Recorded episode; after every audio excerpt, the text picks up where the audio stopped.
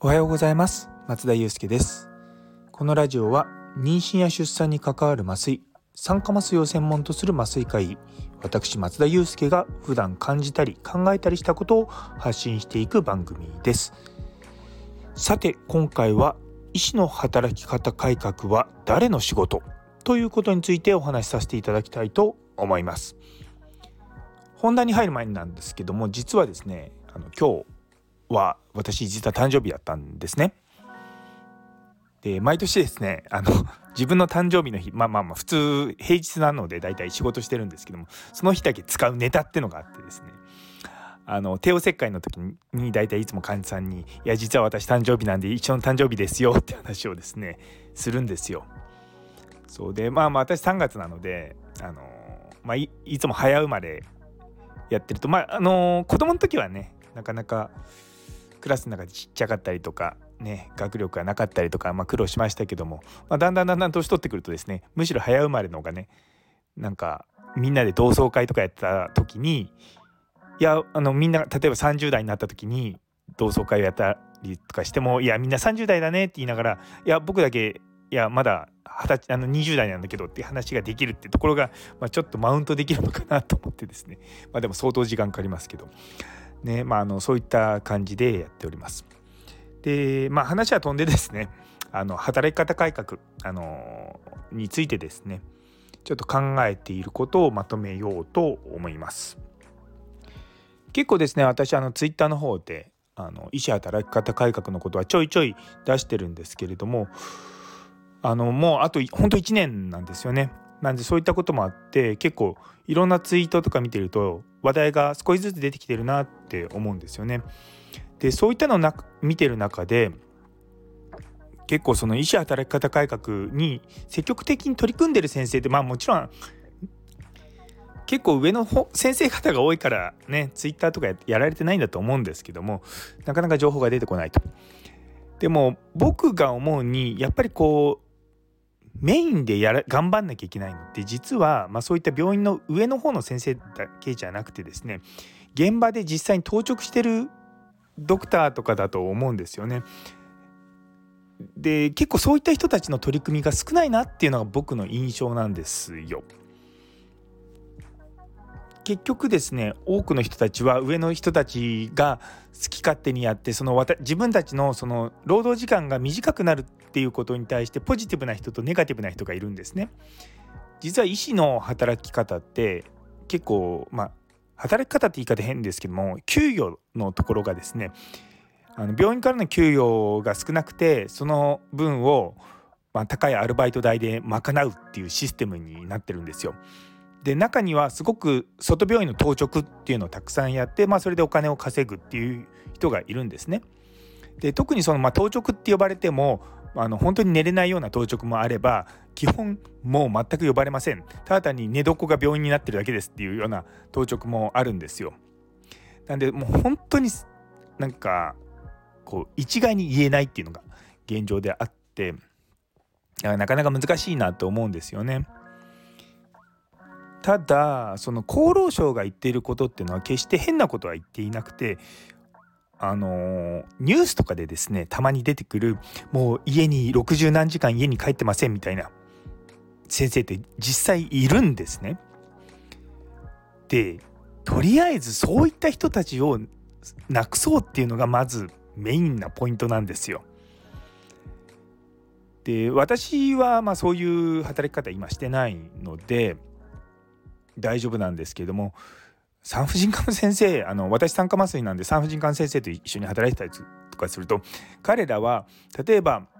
朝8時に来て、その病院で24時間働いて、で翌日も昼とか夕方までその病院で働いて、その時点でもう24だから32時間ですよね。でそこから別の病院に当直に行って、夜中働いて、で翌朝になってそこの病院でまた夕方まで働いてみたいな、一体何時間だ？だからそこから20だから本当だから60時間ぐらいですよねっていう人が実際にいるんですよ。で、それはまずいよね。だからとりあえずはそこをなくすってのがもうメインなところなんですよね。でそういった働き方してる人たちって医者の中でもごく一部で、特定の診療科、だから産婦人科とか脳外科とか場合によっては心臓外科とか、そういった人たちがほとんどだと思うんですよね。あと救急の先生とかも中にはそういった方もいらっしゃいます。なのでそういったなのでその人たちを救うためって言い方変ですけど、そういったもうちょっ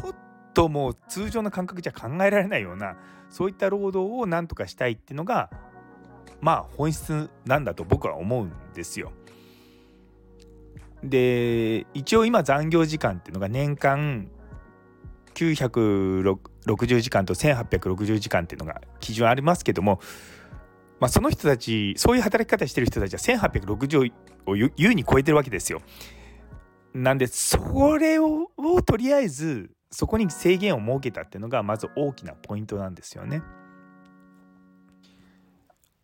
あとは当直とかに関してもその時間を労働とするのか、それとも宿直って言って労働時間外としてカウントするのかっていうところに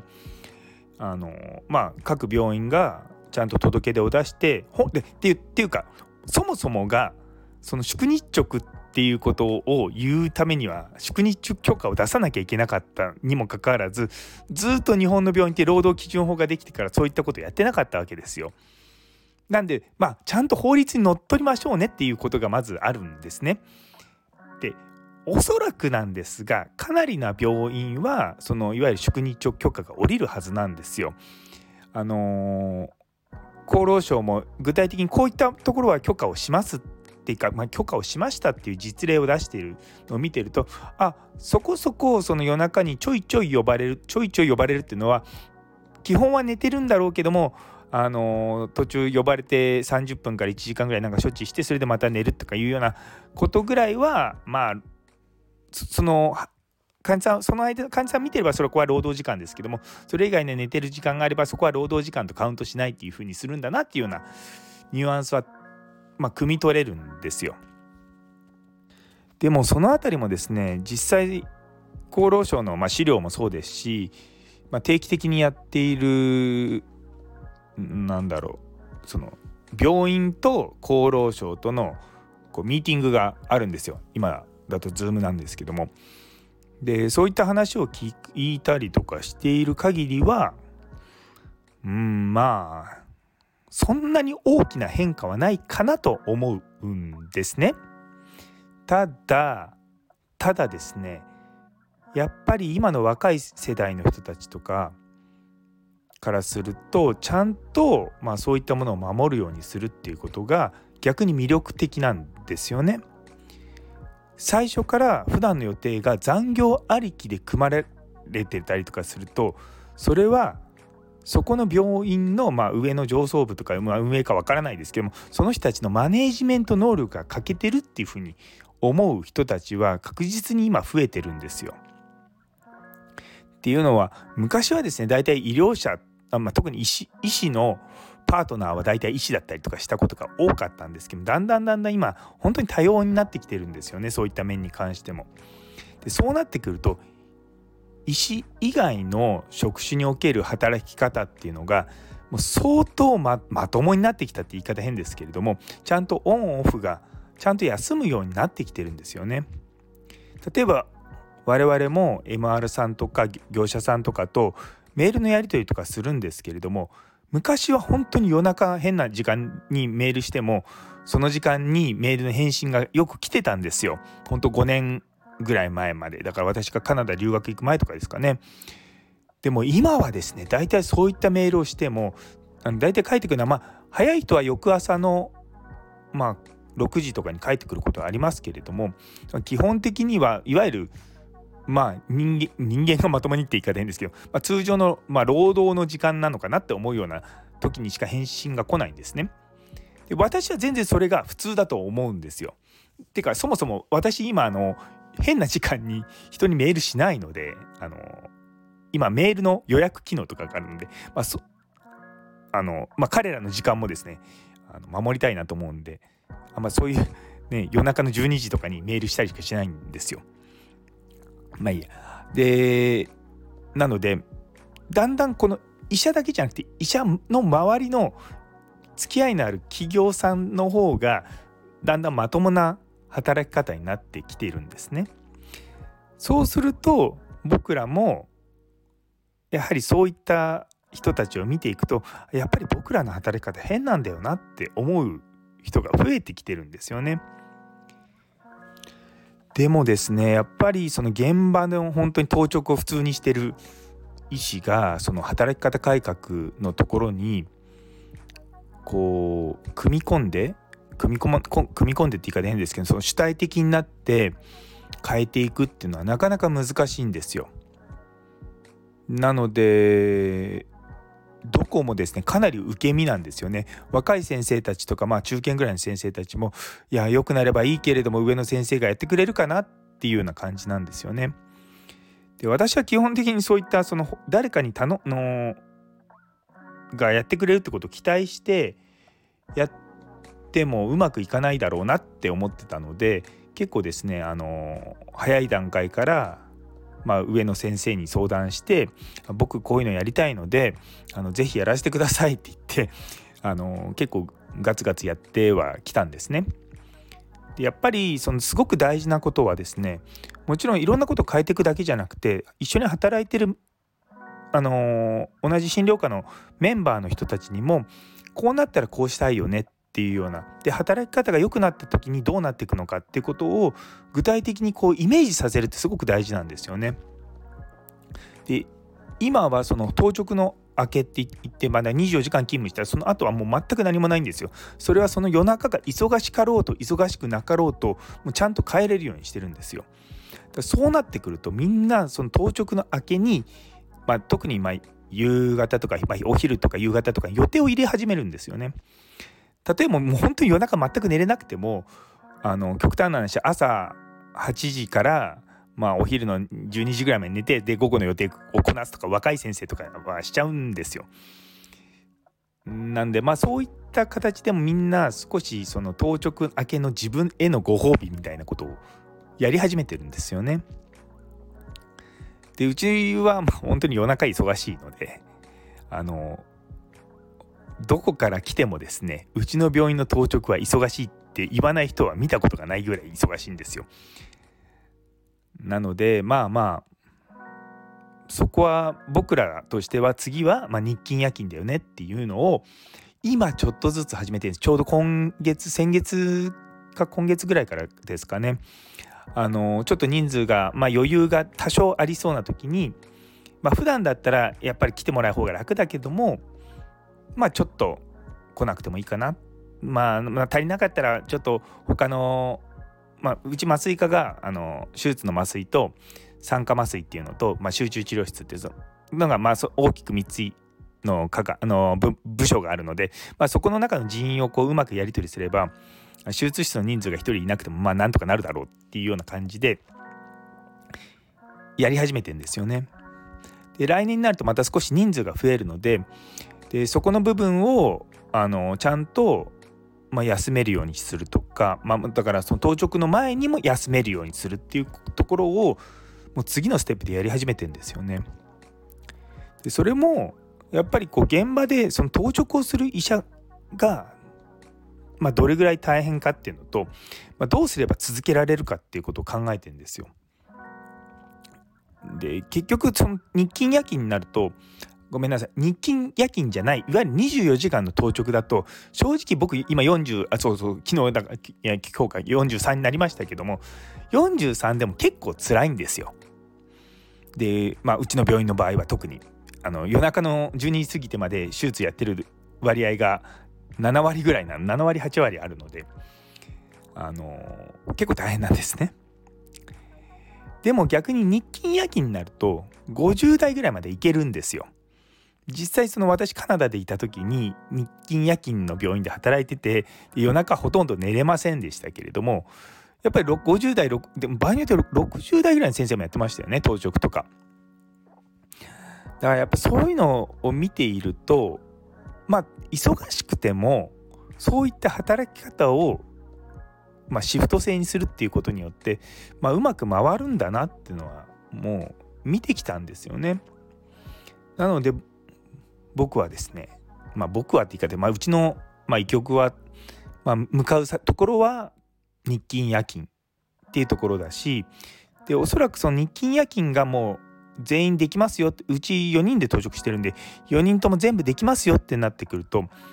人数的に今の仕事量から考えると人が計算すると8人ぐらい多くなるとできるんですね。でそうなってきた時にさらに仕事量が極端に増えなければ有給とかもちゃんと全部消化できるようになるんですよ、計算上は。あくまで計算上ですけども。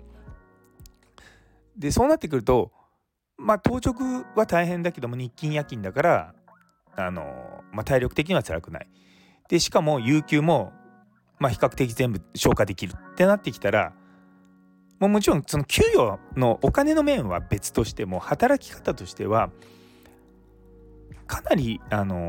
サステナブルだと思うんですよね。で大学病院って、もちろんその大学病院が嫌いで離れる人はいるんですけども、こと麻酔科に関して言うとやっぱりチャレンジングな麻酔っていうんですかね、ヒヤヒヤするというか、すごくリスクが高い患者さんの麻酔をするっていうのは比較的麻酔科医として嫌いじゃない仕事なんですけれども、そういったものが全くなくなってしまうと仕事がすごくつまんなくなっちゃったりとかすることもあるんですね。なんでそういったバランスを考えた時に大学病院って決してその嫌なところじゃないと僕は思うんですよ。僕はって言いますけども、僕以外の人でも結構比較的は専門に取ったぐらいの先生たちもやっぱり何もないようなその楽な病院に行くのは、別にやぶさかではないけれども、そんなんで本当にいいのか心配になりますってよく言うんですよね。2,3 年そういうところにいるのはいいけれども、じゃあそれが5年10年ってなった時に自分のスキルがどんどん維持できてるかどうかもそうですし、落ちていったらどうしようってやっぱりすごく不安になるんですよね。なんでそういったところを考えると比較的大きなところで働きたいっていう麻酔科医は決して少なくないんですよ。で麻酔科って診療科としては頭数が多い診療科なので、頭数がいないと回らない診療科なので、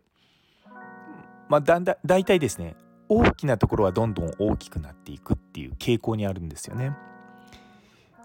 なんでそのあたりをですね、僕とか考えながら、もちろんその仕事の割り振りとしてのそのタスクシェアとかタスクシフティングみたいなことも考えつつ、ある程度やりがいも持ちつつ収入もある程度確保しつつっていう、その微妙なバランスをどう取っていくのかっていうところが、働き方改革を進めていく上で実はすごく大事なんですよね。やっぱりそういうのを考えた時にそのメインで考えなきゃいけないのは、そこの診療科においてもやっぱり一番現場で働いてる人たちなんですよね。なんで脂が乗ってると呼ばれる30代から40代ぐらいの人たちが、そこで続けて働けるような感じっていうのが大事なのかなっていつも思っています。なのでね、うちのその労働環境についてはもちろん分かっているし、他のところどうですかっていうことは聞くんですよ。だってどういう体制でやってますかってことは分かるけども、じゃあそれがじゃあ働き方改革どうなってきますかって聞いても、いやまだ分かんないんだよねとかいう返答はよくあるので、2024年の4月以降どうなっていくのかって本当に気になります。私の予想はですね、2024年ぐらいから少しずつその働き方改革がされてる病院に人が移動するようになってくんですよ。で2025年になってくると働き方改革してないところに人が入らなくなるんですよ。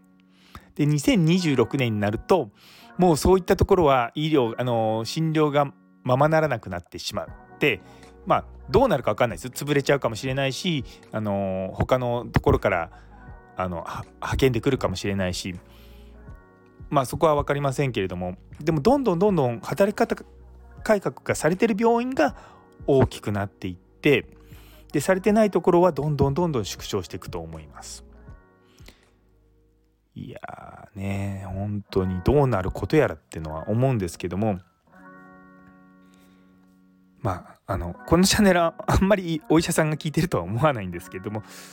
やっぱりこう自分自身でどこまで関われるかっていうところはすごく重要だと思うんですよね。結構その病院の事務方が今ちょうどルール作りをしているところだと思うんですよ。で他のところで例えば聖路加とかでやってるルールっていうのがいろいろ厚労省のやつでモデルケースって言って紹介されるんですけども、結構ダメなんですね。ダメとか言っちゃいましたけども、なんでそれに対してみんな独自のものをちゃんと作っていこうってやってるんですよ。だからそれでやっぱり現場の実際にあったいいそのモデルっていうのができてきて、それが外に出ると、ああこれならここに行きたいって若い人たちが思い出すんですよ。で若い人たちが来るとそこはどんどん大きくなるし、そうなんですよね。まあ若い人たちだけが来てもしょうがないんですけれども、やっぱりこう中堅ぐらいの人たちがやっぱここでずっと働き続けたいなって思うことも大事だし、でそこにはただ単に働き方がいいってだけじゃなくって、例えば研究しかり留学しかり国内留学とかも含めてですね、そこを基軸にしていろんなことをやっていきたいっていう人が増えてくるとすごくいいだろうなって思います。結構ですねこう見えても5年ぐらい先までのことを今考えながら、今そうなんですよ。ずっとうちの医局は3人ずつ入ってるんですけれども、来年も3人なんですよね。どっかでブレイクスルーみたいに5人とか入る時が来ると予測はしてるんですよね。そこを本当に期待してるのがもう、期待してるだけじゃないんですよね。ちゃんと見学の人たちもだんだん増えてきてるんですよ。私がツイッターでなんか言ってるからかもしれないし、全然関係ないかもしれないですけども、そうだからやっぱそういったことってすごく大事だろうなとは思うんですよね。